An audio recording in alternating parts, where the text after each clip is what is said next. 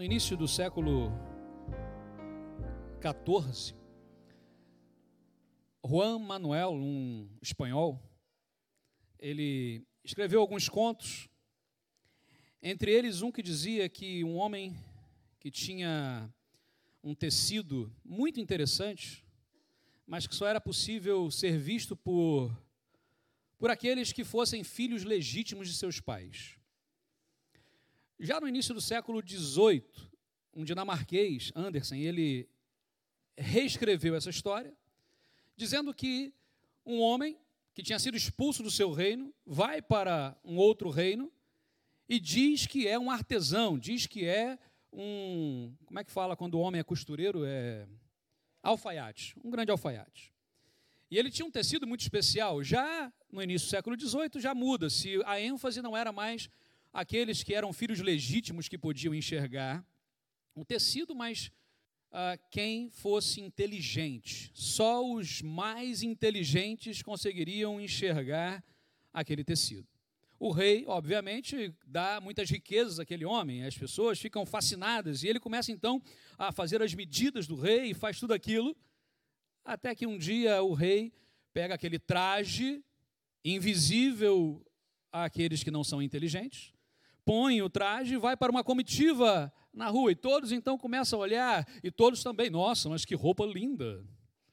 Mas que roupa fantástica. Olha, a, esta gola. E todos olhando. Até que uma criança, no meio da multidão, com toda a sua inocência, com toda a sua verdade, olha para o rei e diz: O rei está nu. E todos então começam a rir daquele rei.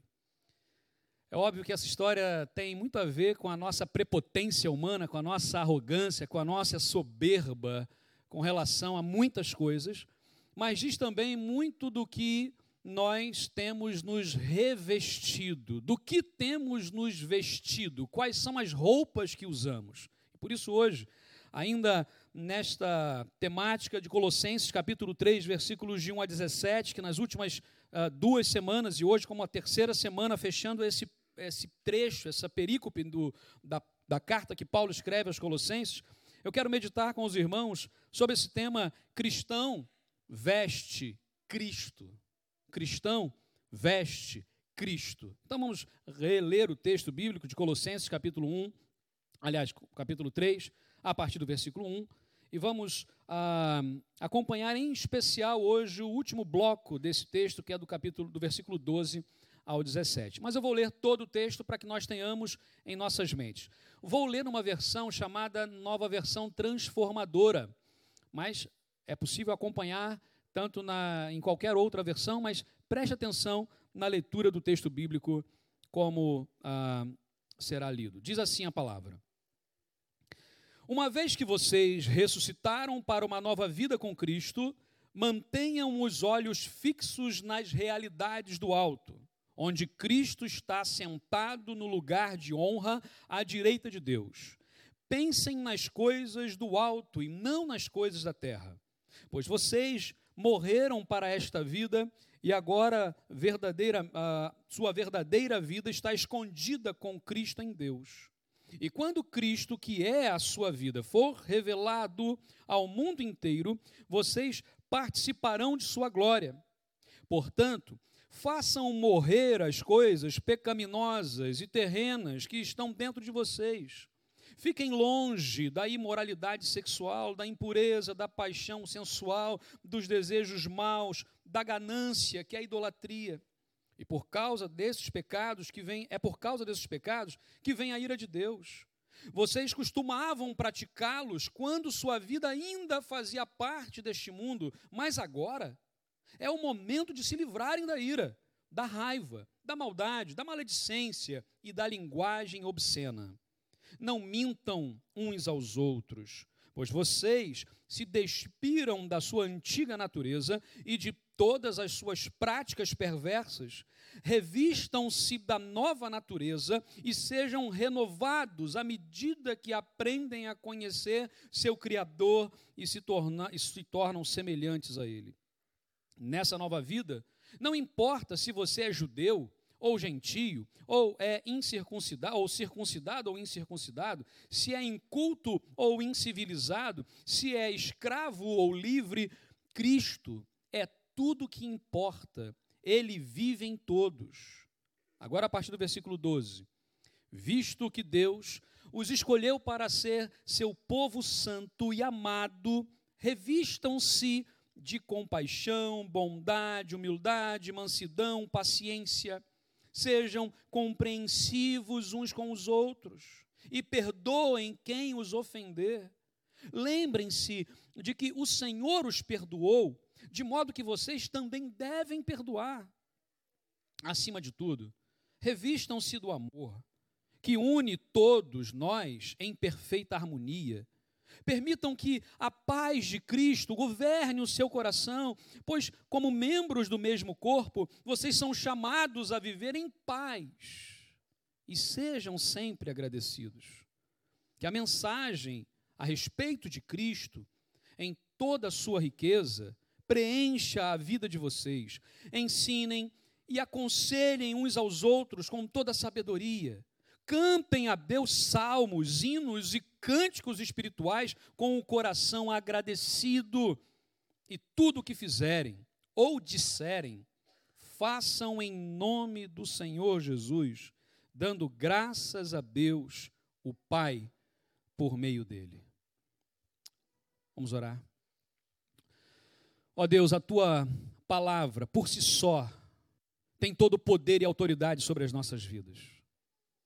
Nenhuma palavra mais, ó oh Deus, seria necessário nesta manhã, porque a simples leitura da tua palavra já impacta os nossos corações de tal forma que, ó Deus, precisamos refletir, precisamos gastar tempo nessa reflexão.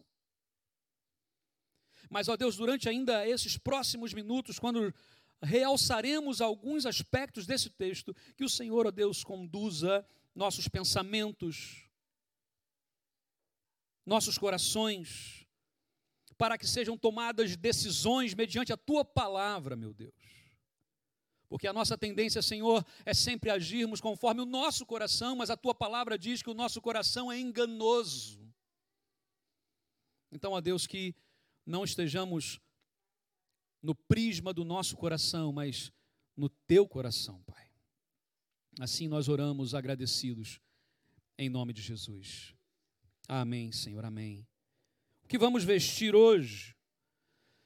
Talvez como aquele rei que, na sua presunção de inteligência, de soberba intelectual, ele achava que estava tão bem vestido, mas na verdade estava nu. E as pessoas que estavam ao redor dele, em vez de ajudá-lo, também foram na mesma vaidade, na mesma frequência, e por isso também não o ajudaram.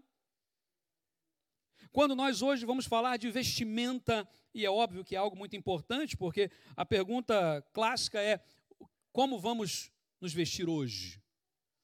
Como é que está o clima? Vai chover? É de um jeito. Não vai chover? É de outro jeito. A temperatura está na casa dos 30 graus? É de um jeito. A temperatura está nos 5 graus? É de outro jeito. Vamos aonde? Vamos à praia. Então vamos pôr um fato, vamos pôr um sobretudo, e vamos à praia. É assim? É ou não é? Não, não é. Não é. A praia não. Agora, vamos a um tribunal. Então vamos de fato de banho, chinelo, havaiana para ostentar. E vamos lá. Entramos? Nem entramos. De acordo com o lugar, de acordo com a pessoa que vai nos receber, nos vestimos de um jeito ou de outro. De acordo com o clima, nos vestimos de um jeito ou de outro. A grande questão é que há pessoas que ainda são inconvenientes na sua forma de vestir, porque querem forçar. Eu me lembro uma vez que eu tive que ir na, na, numa área militar, na Marinha, lá no Rio de Janeiro, no primeiro distrito naval, e aí eu precisava, para poder a questão da, da, da, do alistamento militar e tudo mais, eu estudava na Escola Técnica Federal de Química na época e fui de camiseta. Lá a gente chamava camiseta Mamãe Tô Forte. Já ouviram essa expressão alguma vez? Imagina eu com 1,80m, com 57 quilos, com uma camiseta cavada. Mamãe, tô forte, só a mamãe que dizia, né? E fui com essa camiseta, com a calça e tal. Chegou lá, o, o cabo que estava na, na, porta e o outro soldado vieram, não pode entrar assim. Mas as meninas podiam entrar, de salto alto, saia curta e, e alcinha. Mas os homens não podiam. Mas são outros 500, eu não vou falar isso agora. Eu falei, ok, mas eu preciso entrar, mas não pode. E como eu tinha um guarda-pó, aquele um jaleco de laboratório, pus aquilo por cima. Agora posso? Posso. Ficou ridículo, mas entrei. E fui lá e resolvi. Eu estava com a roupa errada naquele lugar, não era para entrar com aquela roupa. Não podia entrar. A grande questão é que, quando nós olhamos para a palavra de Deus e, e, e percebemos o seguinte: entrego a minha vida a Jesus e, de, e, declaro isso. Ah, não, eis que tudo se fez novo, as coisas velhas se passaram, eis que tudo se fez novo agora. O próprio símbolo do batismo, na hora do, do mergulho ali, significa que eu estou morrendo para uma vida antiga e ressuscitando para uma nova vida com Cristo. Esse é o símbolo ali, a ideia daquilo que já aconteceu na vida daquele que decidiu e agora está a acontecer. Uma profissão pública de fé, é isso que é. Mas aí nós continuamos vivendo da mesma forma. E não mudamos algumas coisas. E há pessoas que dizem assim, pastor, mas eu sempre fui assim. Mas Jesus entrou na vida, não pode ser mais. Quando Jesus entra na nossa história, a nossa história muda de rumo. Não podemos continuar a viver da mesma forma antes de como antes de conhecer a Cristo caminhávamos. Agora é diferente. Não dá para dizer assim, agora ah, eu sou assim, vou morrer assim, é o complexo de Gabriela, né? Gabriela, cravo e canela. É, conhecem essa história? Hã? O complexo de Gabriela, eu nasci assim, eu vou morrer assim. Não, não, não, não. Em Cristo somos feitos novas criaturas, amém? Somos novas criaturas. A questão é, e semana passada ouvimos essa ordem divina que é permissão, como é que é? Ordem para matar. Ordem não é nem permissão para matar, é ordem para matar. Matem aquilo que afasta vocês de Deus, aquilo que está contaminando, aquilo que está moendo vocês por dentro, o pecado que tão de perto nos rodeia. Precisamos matar. Não tem conversa com aquilo que faz mal. Não tem conversa. Há coisas que temos que ser muito radicais, porque ou é isso ou morre. Me lembro do meu avô, quando meu avô tinha na casa daí dos seus 50 anos de idade, foi ao médico não conhecia Cristo ainda e fumava muito, bebia muito. E ao chegar lá no médico, o médico disse: Olha, seu Joãozinho, o senhor tem aí seis meses de vida. Pode preparar, pode preparar a família, deixar a casa em ordem, e seis meses vai. E meu avô então apavora e procura Jesus. E ele encontra Jesus. Aliás, Jesus o encontra e transforma a vida dele. Meu avô se torna um grande evangelista, plantou várias igrejas naquela região, aquela coisa toda, viveu até os 84. Viveu até os 84. A questão é que, quando nós encontramos Jesus, a perspectiva da vida muda. As prioridades da vida mudam. Se a gente continua com a mesma prioridade que tínhamos antes de conhecer a Cristo, alguma coisa está errada. Por exemplo, Há pessoas que dizem assim: a razão da minha vida é a minha família. Espera aí, calma lá. A razão da vida é Jesus. A família é uma bênção de Deus e precisamos refletir o caráter de Cristo na família, ok. Mas se a família é a razão da vida, e se a família for? Eu tenho um grande amigo, digo grande, amigo, já tem algum tempo que a gente não consegue falar duas vezes. Primeira vez ele tinha uma família, esposa e filhos, e um autocarro, numa curva, perde a direção, e numa paragem, mata não apenas a mulher e os filhos, mas outras pessoas que estavam juntas. Ele passa um tempo, casa-se novamente. Algum tempo depois, a sua mulher contrai um cancro e vem a falecer. Gente, eu não sei vocês, mas eu, eu ia ficar assim, meu Deus, o que, que eu faço? Se a esperança desse homem estivesse na família, o que, que ele tinha que fazer no dia seguinte? perde a vida, acabou. Não faz sentido se a família é, é a vida, faz sentido. Tem gente que é o trabalho. Não, não é o meu trabalho, é a minha vida. Ok. E se não tiver mais o trabalho?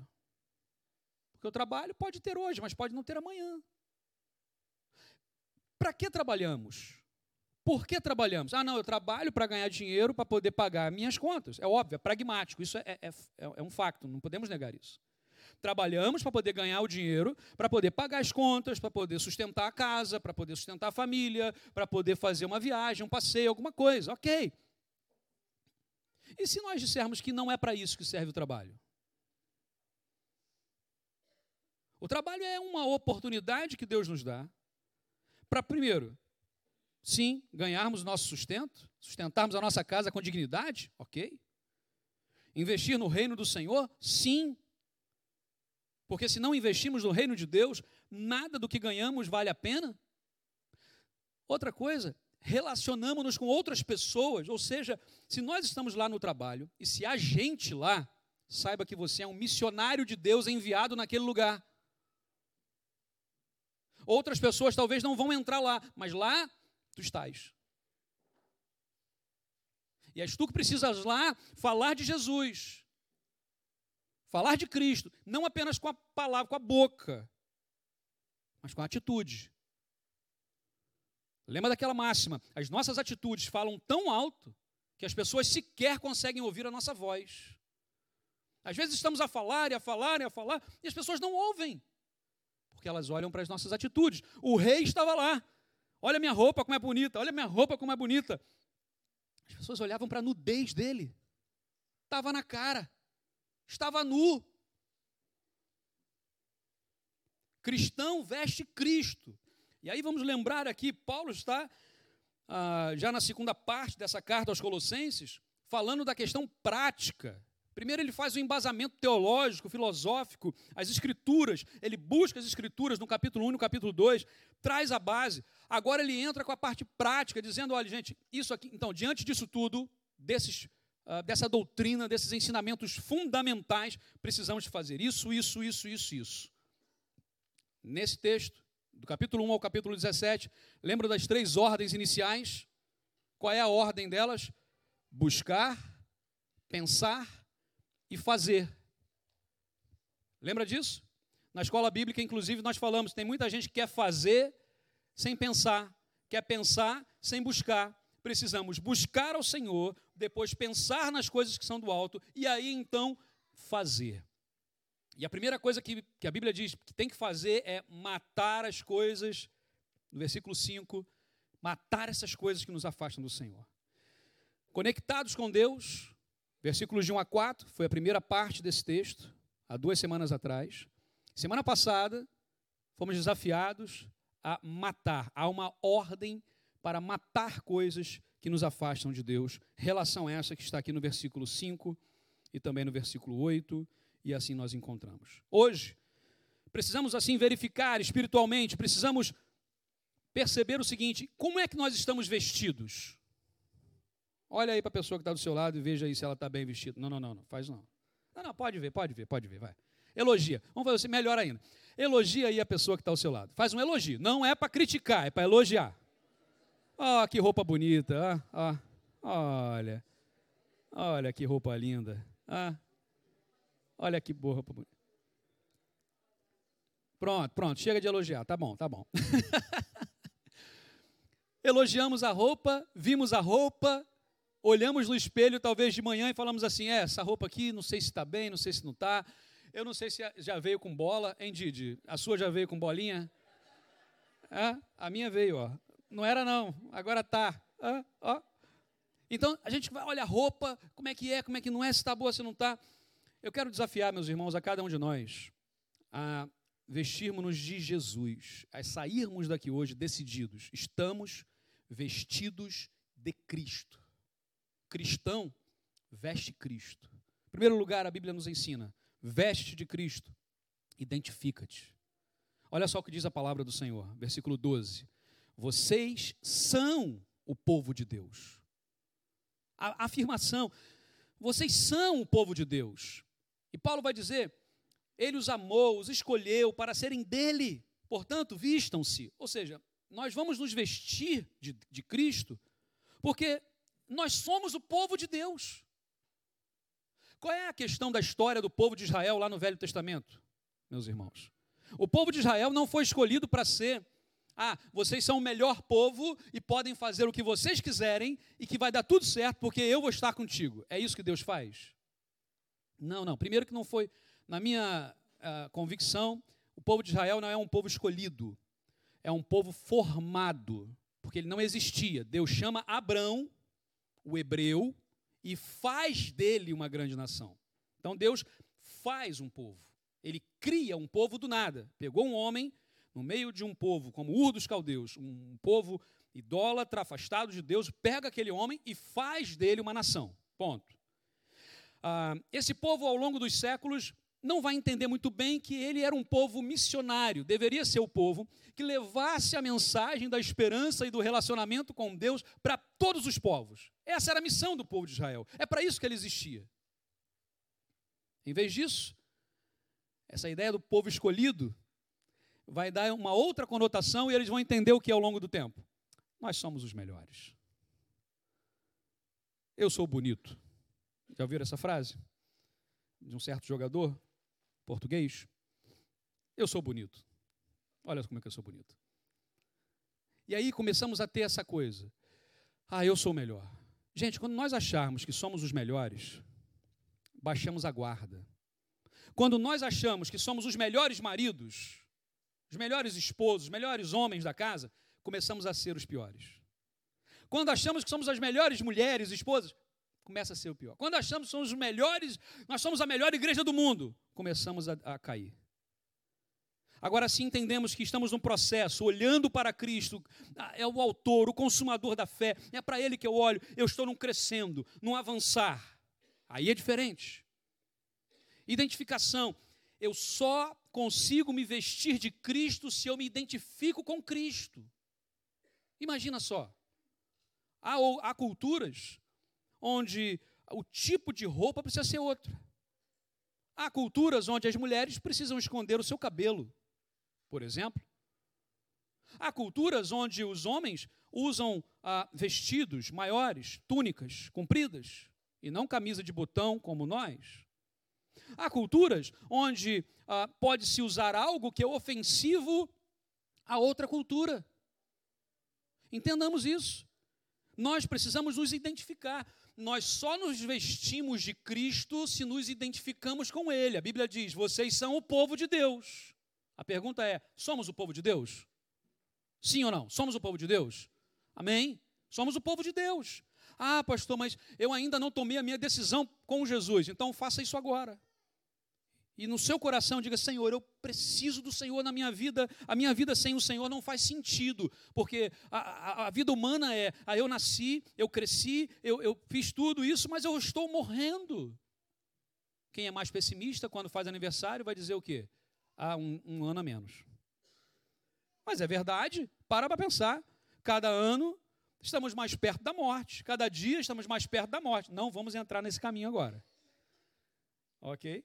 Mas só para a gente refletir o seguinte: não faz sentido se não for Deus em nossas vidas, se não for Jesus Cristo em nossas vidas, dizendo o seguinte: nós somos seres eternos, Deus nos criou para a eternidade. O pecado entrou na história e trouxe a morte, mas mediante Jesus temos a vida eterna garantida, amém? Essa é a mensagem da esperança. Então não há necessidade de desespero, a não ser que não tenhamos Jesus. Deus nos escolheu como um povo santo e amado, diz a palavra de Deus. Vocês são o povo de Deus. Somos porque Deus nos amou primeiro. Não porque nós somos muito bons, não porque nós somos bonitinhos. Um pai, uma mãe não ama o seu filho porque ele é muito bom. Aliás, quando é bebê, nem sabe. Mas é amado. E é amado sempre. A Bíblia vai dizer assim: revestivos e aqui é que vem a ideia de trocar de roupa. A metáfora aqui de Paulo exatamente é uma troca de roupa, porque ninguém põe uma roupa suja por cima de uma roupa limpa. Ninguém, por exemplo, a, a, vai para um rally, sei lá, de moto, né? E, e, e, suja tudo, fica todo sujo, e chega em casa, toma um banho e põe a roupa suja de novo e senta no sofá para ver televisão. Alguém faz isso? Não. Mas por que, a gente faz isso espiritualmente falando? A gente já sabe naquilo que nós somos fracos. Nós sabemos no que somos fracos. Enfrentar os pecados que estão de perto nos rodeiam de frente é besteira, vamos perder. É por isso que nós precisamos nos esconder atrás da cruz de Cristo. É Jesus quem luta por nós, Ele é o Senhor. Nós perdemos a luta. Sozinhos perdemos.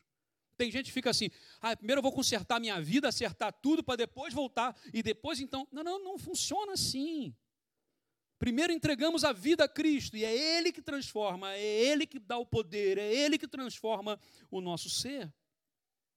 Ah, há um quadrinho, mostra por favor o quadro aí, ah, comparando aí os versículos 5 e 8 com, os versículos, com o versículo 12. Não sei se os irmãos conseguem é, enxergar bem aqui, mas a ideia é assim: no 5 e 8 nós temos alguns vícios, que são aqueles que nós temos a ordem para matar, ok? Quais são eles? A ira, a indignação, a maldade, a maledicência, a linguagem obscena no falar. Esses são dos versículo 8. E lembra que o versículo 8 é tudo aquilo que impede a realização do versículo 5. O 5 é o final. Mas se alguém interrompe a nossa ida para o versículo 5, entra o versículo 8 como algumas ações que nós desenvolvemos. Então, por exemplo, a ira. Cultivamos a ira muitas vezes. Hoje que fulano não apareça aqui, porque se aparecer, aquela ideia que nós falamos na escola bíblica, né? Talvez nunca tenhamos matado, mas já pensamos em matar. E pela palavra de Deus, se pensamos, se desejamos, já o fizemos. Ah, nunca adulterei, mas já pensei. Adulterou. Nunca roubei, mas já pensou. Ok? Então, ira, indignação, maldade, maledicência, linguagem obscena no falar. Aí vem o remédio. Qual é o remédio para isso? Versículo 12. Qual é o remédio para ira?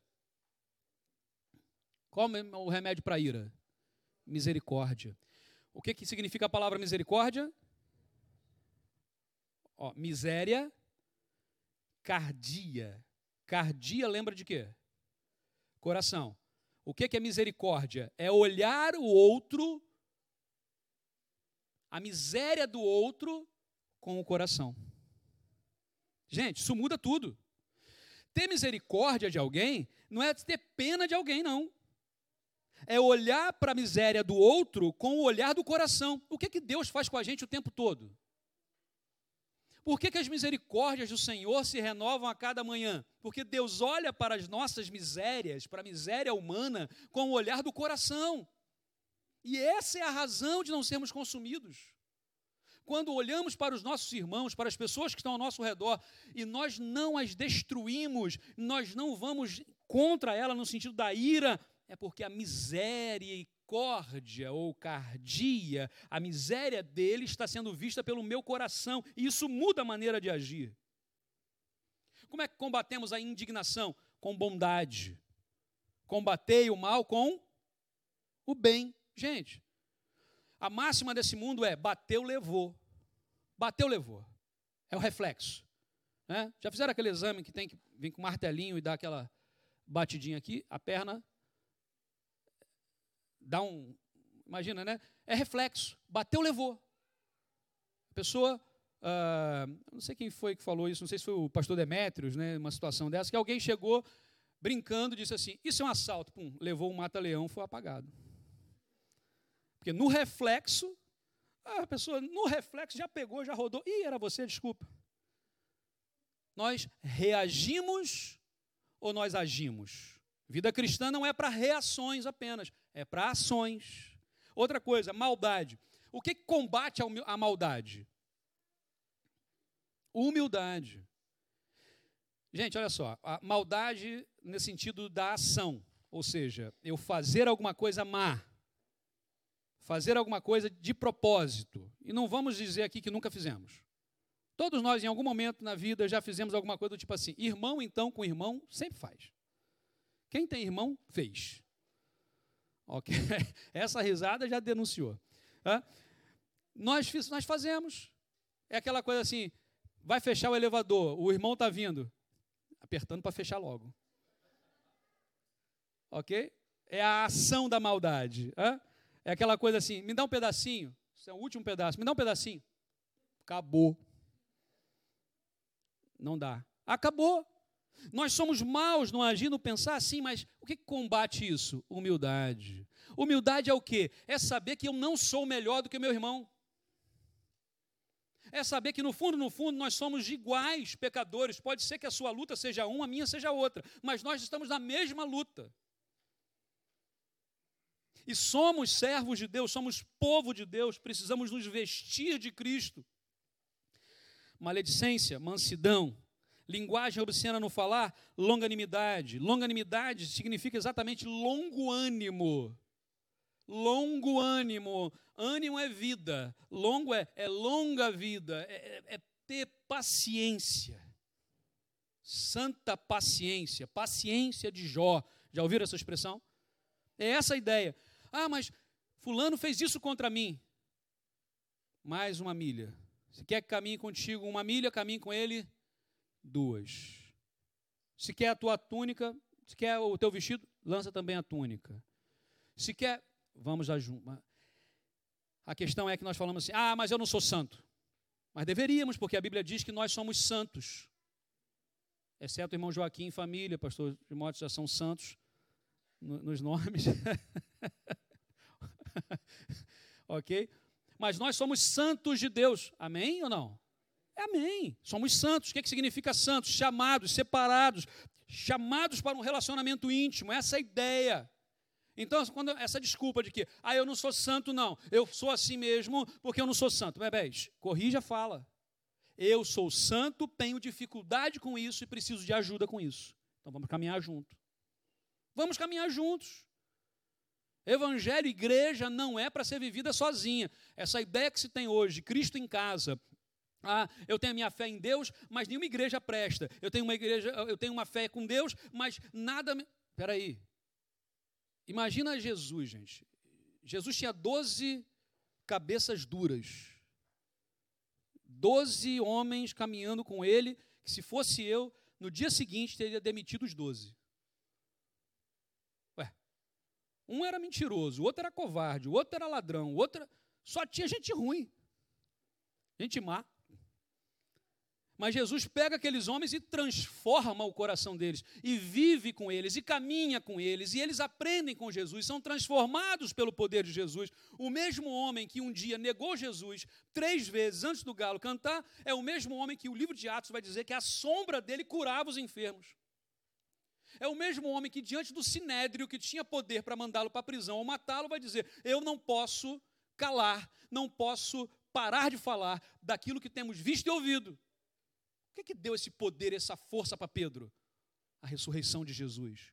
A convicção de que Jesus estava com ele. Ele se veste de Cristo. E por isso que em Antioquia, eles são chamados pela primeira vez de quê?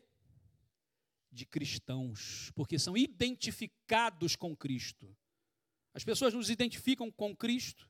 A Bíblia diz: como eleitos de Deus, santos e amados, revestivos de Cristo. Qual é a nossa identidade? Quem somos? Entregamos nossa vida a Cristo. Então precisamos nos vestir de Cristo. Segundo lugar, veste-te de Cristo com o estilo dele. Veste-te de Cristo com o estilo dele ah, os versículos de 13 a 15. Pode passar, Bia, por favor. versículo 13 a 15, a Bíblia diz assim: ah, Suportai-vos uns aos outros, perdoai-vos mutuamente, caso alguém tenha motivo de queixa contra outrem. E quem é que não tem? Quem é que não tem motivo de queixa? Sempre temos. Basta conviver, basta passar um dia junto. Ah, eu nunca tive, eu não tenho nada contra ah, ok, não tem porque não convive. Convive um dia, já vai ter coisa. Nós somos assim.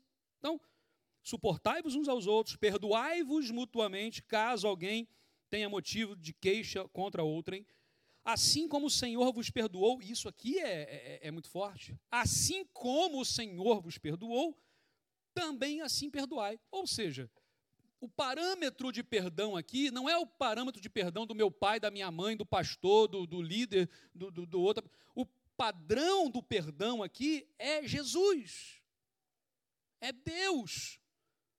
Assim como o Senhor perdoou, gente, eu não perdoava. Eu teria matado a geração toda, eu teria matado o povo de Israel todo, duzentas vezes, se fosse necessário, porque o meu coração, mas o Senhor não. O Senhor ama e o Senhor é capaz de se esvaziar da sua glória, fazer um de nós viver aqui, resgatar essa humanidade. É disso que falamos, o estilo não é nosso, o estilo é de Jesus. E vamos ser bem sinceros, tem gente fala assim, não, eu tenho meu próprio estilo de, de me vestir, meu próprio estilo de moda. Uma das coisas que eu não gosto é de ter um padrão, por exemplo. Ah eu sofria muito na época que tínhamos que usar sempre terno e gravata. Eu já falei sobre isso alguma vez, eu acho. Eu gosto de terno e gravata. Aliás, não, aliás, fato. Não tem, por exemplo, a roupa mais elegante para um homem do que o fato. Pois um fato está extremamente bem vestido para qualquer ocasião, menos para a praia. Mas tá. Ok? Até se for para a praia, a pessoa vai pensar, nossa, deve ser um executivo. Põe a gravata assim, meia larga assim, deve ter saído do trabalho. Deve ser importante. Né? Se for comprar um carro, então, alguma coisa, vá de fato. ok? O tratamento é outro, é impressionante. Né? Vão achar que você tem dinheiro, mais fácil. Então vai. Agora, ah, essa... até me perdi agora aqui. Bom, ah, falamos sobre essa questão da, da, da, da forma de nos vestirmos, né? Do. Perdi o fio da meada. Ponto, pra... Isso, obrigado, irmã Mara. Ainda bem que você voltou. Ainda bem que você voltou. Dos padrões, é isso aí. Ah, e na época, ah, isso aí mesmo, sofria com a questão de ter que usar sempre o fato. Sempre terno e gravata. Lá no Brasil nós falamos terno e gravata, que é o fato completo, gravata, toda aquela coisa. Eu gosto, mas não é sempre. Há dias que eu quero usar uma t-shirt, e aí? Posso usar? Há dias eu quero usar uma camisa de manga comprida, posso usar? Há dia eu quero usar um escolete, que eu já estou suando aqui, igual um. Né? Não precisa ligar o ar, não, não precisa, não precisa não, senão a voz vai embora. Mas há momentos que são assim. A grande questão é: uma coisa que eu não posso variar, uma coisa que eu não posso ter outra opção é Cristo. O estilo é dele, não é meu. Ah, eu não vivi essa geração, mas há uma geração de pastores lá no Brasil, na faixa dos 60 anos. O pastor Antônio deve ter visto isso na época, que as pessoas, os seminaristas, imitavam o pastor. Se o pastor tinha uma gravata vermelha, ele comprava uma gravata vermelha. Se o pastor tinha um fato cinza, ele comprava um fato cinza. Se o pastor, por exemplo, tem uma determinada igreja, ou sei lá, é, que o, o líder dessa igreja tem uma deformidade nas mãos e fala de uma forma. Todos os pastores e líderes desta igreja também imitam a deformidade da mão desse pastor. A entonação da voz, imitam a entonação da voz. É impressionante. Só que nós não precisamos copiar o estilo de roupa ou de jeito de falar de, da pessoa, mas de Cristo sim. O estilo é dele. Como é que Jesus falava? Eu quero falar igual a ele. Como é que Jesus procedia com as pessoas?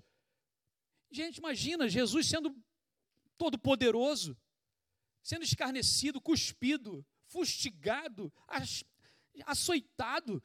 Gente, é um estalar de dedos. Thanos é, é fichinha perto do que Jesus podia fazer. Jesus podia simplesmente fazer assim, pá, todo aquele mundo está extinto. Vamos começar de novo. Ou ele não pode fazer isso? Ele é todo poderoso. Só que ele ama, ele se submete. Porque quem ama, se submete. Nós aprendemos na palavra. O estilo de Jesus é esse. E ele vai dizer ainda: ó, acima de tudo isto, porém, esteja o amor, que é o vínculo da perfeição. Seja a paz de Cristo o árbitro no vosso coração, a qual também foste chamados em um só corpo, e sede agradecidos.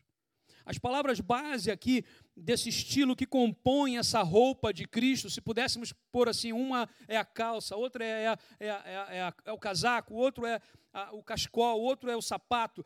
Qual é o estilo de roupa de Jesus? O primeiro deles é suporte, oferecer suporte. Existe na Índia, ah, um, em alguns trechos, obviamente, que a Índia é enorme, mas existe na Índia alguns trechos onde ah, os, os nativos carregam pesos por trilhas para os uh, turistas. Então o turista chega lá cheio de mala, aquela coisa, e eles pegam aquilo, põem umas bases, forram a cabeça com uma, um certo tecido e põem aquela placa em cima da cabeça, cheio de peso, e sai andando pela trilha. As trilhas são, são apertadas. Então, aquele, vários homens com aquele peso na cabeça andando naquelas trilhas. E de uh, trechos em trechos, existe uma base, normalmente embaixo de uma árvore grande, imagina o sol, o calor, onde há uma base onde eles pegam aquilo, põem em cima para descansar um pouco, alguns até dormem, depois voltam, pegam e seguem. Essas bases são chamadas de sumatanga. Sumatanga. É interessante porque alguns indianos, quando se converteram nessa região, diziam que Jesus é a nossa sumatanga. Olha que interessante. Jesus é aquele que traz o descanso, o refrigério, a paz. É aquele que traz o renovo. Jesus é o nosso suporte. Quer viver dando suporte? Vestido de Cristo. Quer viver não levando em consideração a luta do outro, não está vestido de Cristo.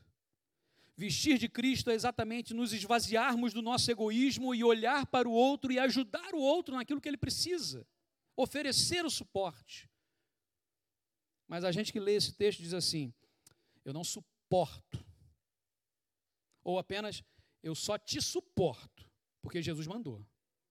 Não é nesse sentido. O sentido é eu ofereço suporte, eu ofereço o meu ombro, eu ofereço a minha mão, eu ofereço a minha vida, para que haja suporte para a tua. Essa é a ideia. A outra vestimenta de Jesus é o perdão. Assim como o Senhor vos perdoou, e esse é o parâmetro que é sobre-humano. É sobre-humano, é só com o poder do Espírito Santo, não há outro jeito de fazer. A outra roupagem é o amor, acima de tudo, no topo de tudo, acima de tudo, a bússola da vida, o vínculo da perfeição é o amor. Se não for o amor, não adianta. Paulo disse isso, primeira carta aos Coríntios, capítulo 13. Se não for o amor, de nada adianta. Ah, mas eu fiz isso, dei o meu corpo para ser queimado. É por, foi por amor? Não. Queimou à toa. Ah, mas eu dei todos os meus bens para os pobres. Foi por amor? Não, ficou pobre à toa. A razão é o amor. Essa precisa ser a razão. A outra que ele diz é a paz. A paz de Cristo seja o árbitro nos corações. Aqui tem a ver com relacionamento. A Bíblia diz que nós temos que ser promotores da paz. Lembra de Mateus 5, 9? Quando Jesus está falando lá das bem-aventuranças, ele vai dizer: Bem-aventurados os pacificadores. Bem-aventurados os pacificadores, porque eles serão chamados filhos de Deus. Precisamos ser promotores da paz, mas tem muita gente boa que só está promovendo discórdia. E muitas vezes a paz tem a ver com submissão, e não com aquilo que eu acho que tem que ser, do jeito que tem que ser, no tempo que tem que ser. Não. É submissão. Isso eu estou falando, gente. Em, em, vamos entender. A Bíblia diz em todos os âmbitos, seja na vida pessoal, seja na família, seja na igreja, no ministério, seja no trabalho, seja onde for. Seja onde for. A paz tem a ver com dar importância ao que o outro está dizendo, a nos submetermos. A Bíblia diz que haja submissão mútua na igreja. Senão não há estilo de Jesus. O estilo de vestimenta de Jesus é suporte, perdão, amor e paz. E ele vai dizer no final, nesse texto, em terceiro lugar, veste de Cristo para poder adorá-lo. porque ele vai dizer que devemos, devemos ser gratos. Devemos ser gratos. Diz a palavra de Deus, versículos 16 e 17, que a mensagem de Cristo, com toda a sua riqueza, viva no coração de vocês. Ensinem, instruam uns aos outros com toda a sabedoria. Cantem salmos, hinos e canções espirituais. Louvem a Deus com gratidão no coração. E tudo o que vocês fizerem ou disserem, olha aqui, façam em nome do Senhor Jesus. Por meio dele, agradeçam a Deus, o Pai. A nova versão transformadora vai dizer no início do texto que a mensagem a respeito de Cristo em toda a sua riqueza preencha a vida de vocês. Só adora verdadeiramente ao Senhor quem está em Cristo. A palavra de Cristo, a mensagem de Cristo, refere-se aqui ao testemunho dos apóstolos, testemunho dos discípulos. A mensagem de Cristo, Paulo vai dizer que nós somos as cartas de Cristo. As pessoas estão lendo a gente. As pessoas não vão, por exemplo, se eu tenho um amigo que é descrente, não conhece a Cristo, não conhece a palavra, e eu vou citar para ele, não, porque em Romanos capítulo 12, versículo 1, ele vai olhar para a gente e vai dizer assim: hã? Quê? Mas se Romanos capítulo 12, versículo 1 estiver escrito na minha vida, ele vai ler a minha vida e ele vai saber. É essa a ideia. Não adianta falar assim, nós temos que amar uns aos outros. Ok, amamos. Se amamos, Está escrito. Nós somos a carta de Cristo, nós somos a mensagem, a palavra de Cristo está em nós. Precisamos partilhar, precisamos anunciar. Para poder adorar ao Senhor, precisamos estar vestidos de Cristo. Quais as evidências? E aí ele vai começar a dizer: as evidências de que eu estou adorando a Jesus verdadeiramente, que eu me vesti de Cristo. Entendamos isso. Eu preciso me despir daquilo que até o versículo 11 a Bíblia vai dizendo ali, tirem isso, tirem isso, tirem isso, isso não faz parte, mata isso, mata aquilo, tira. E agora ele vai dizer: se revistam disso, vistam-se disso.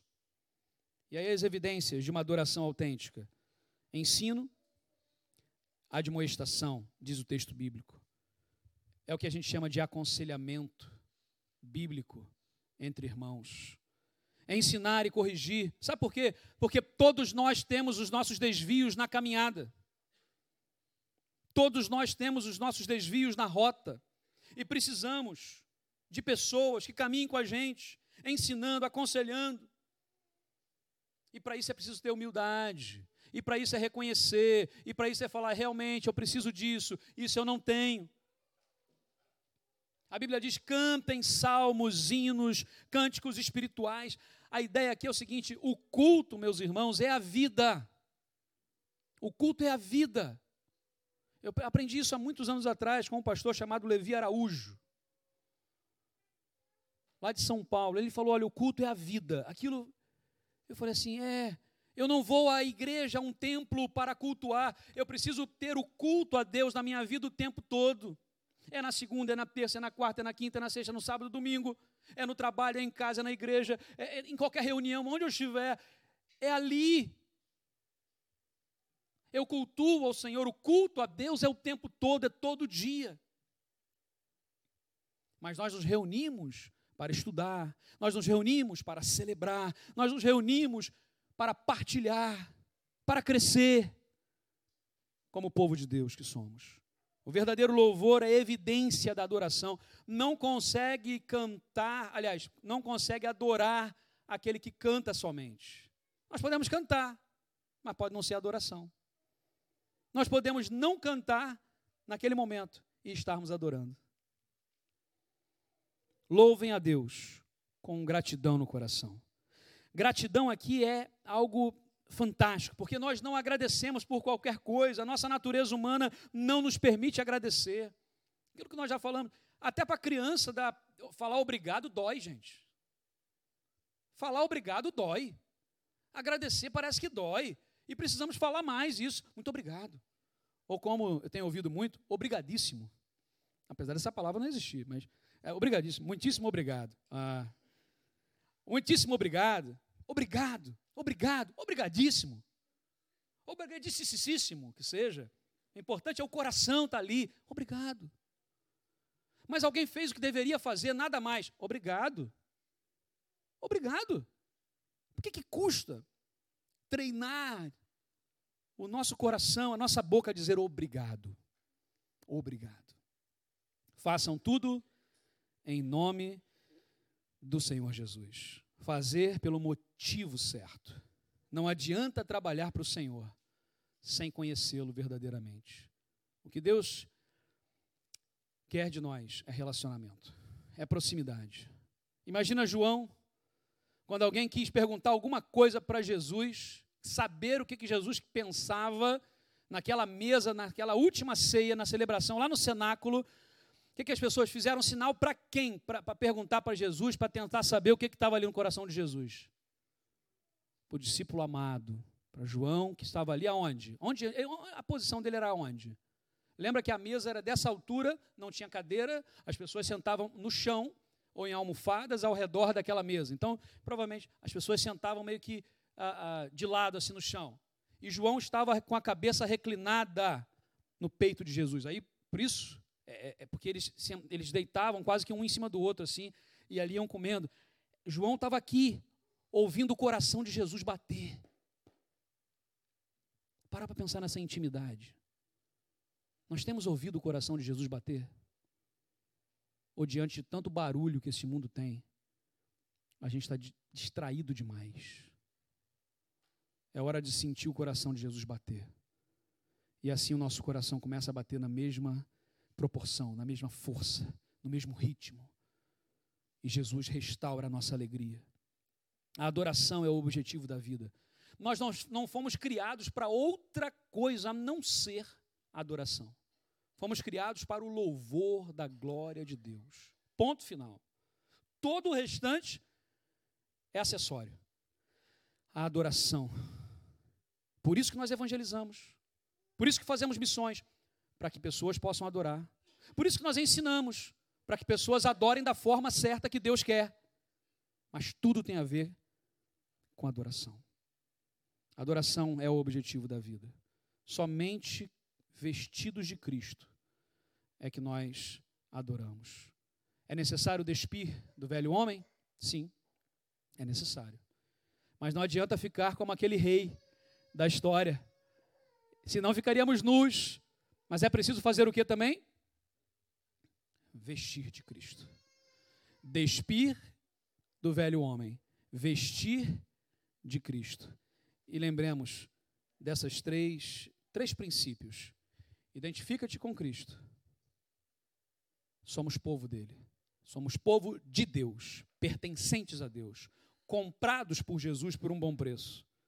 Usa o estilo de Jesus. Não é o meu estilo, não é o meu jeito, é o jeito de Jesus. Eu não faço, não penso do meu jeito, mas é do jeito de Jesus. E essa é a luta que travamos. E terceiro, adora ao Senhor, mas faz isso com o coração agradecido. Faz isso com o coração agradecido. Você pode fechar os seus olhos nesse momento? agradecer ao Senhor. Ó oh, Pai, nesse momento, ó oh Deus, nós ouvimos a Tua palavra e somos, obviamente, confrontados com tudo aquilo que fazemos, que vivemos, que temos vivido até aqui, com, aqui as, com as decisões que já tomamos no passado, com as decisões que estamos agora a tomar. Ó oh, meu Deus, há coisas que mexem com o nosso íntimo, não nos permita, meu Deus, sairmos daqui adormecidos do mesmo jeito, não. Mas que a tua palavra encontre lugar em nossos corações e que o teu Santo Espírito trabalhe, modifique, transforme os nossos corações, ó Pai. Queremos ser identificados com Jesus, queremos declarar isso com a nossa boca, mas muito mais com as nossas vidas, dizendo: Nós somos o povo de Deus. Somos o povo que pertence ao Senhor e somos enviados a este mundo como povo de Deus. Os princípios, os valores são outros. Ó oh, meu Deus, que o estilo de vida que vivamos, que vivemos, seja o estilo de Jesus. Que haja o suporte, que haja paz, que haja amor. Ó oh, meu Deus, em nome de Jesus, Que desenvolvamos isso no nosso caráter, no nosso dia a dia, Pai. E assim também, quando olhamos, ó Deus, a vida com gratidão. Somos o que somos e temos o que temos pela graça do Senhor. E assim, ó Deus, a razão, tudo o que queremos fazer, tudo o que queremos dizer, precisa ser pelo motivo que é Jesus Cristo. Obrigado, Senhor, pela vida de cada um dos teus servos, irmãos, irmãs, aqui nesta manhã. Dá, ó Deus, a tua bênção, perdoa os nossos pecados e ainda aceita o louvor que vem do nosso coração nesse instante, Senhor. Em nome de Jesus.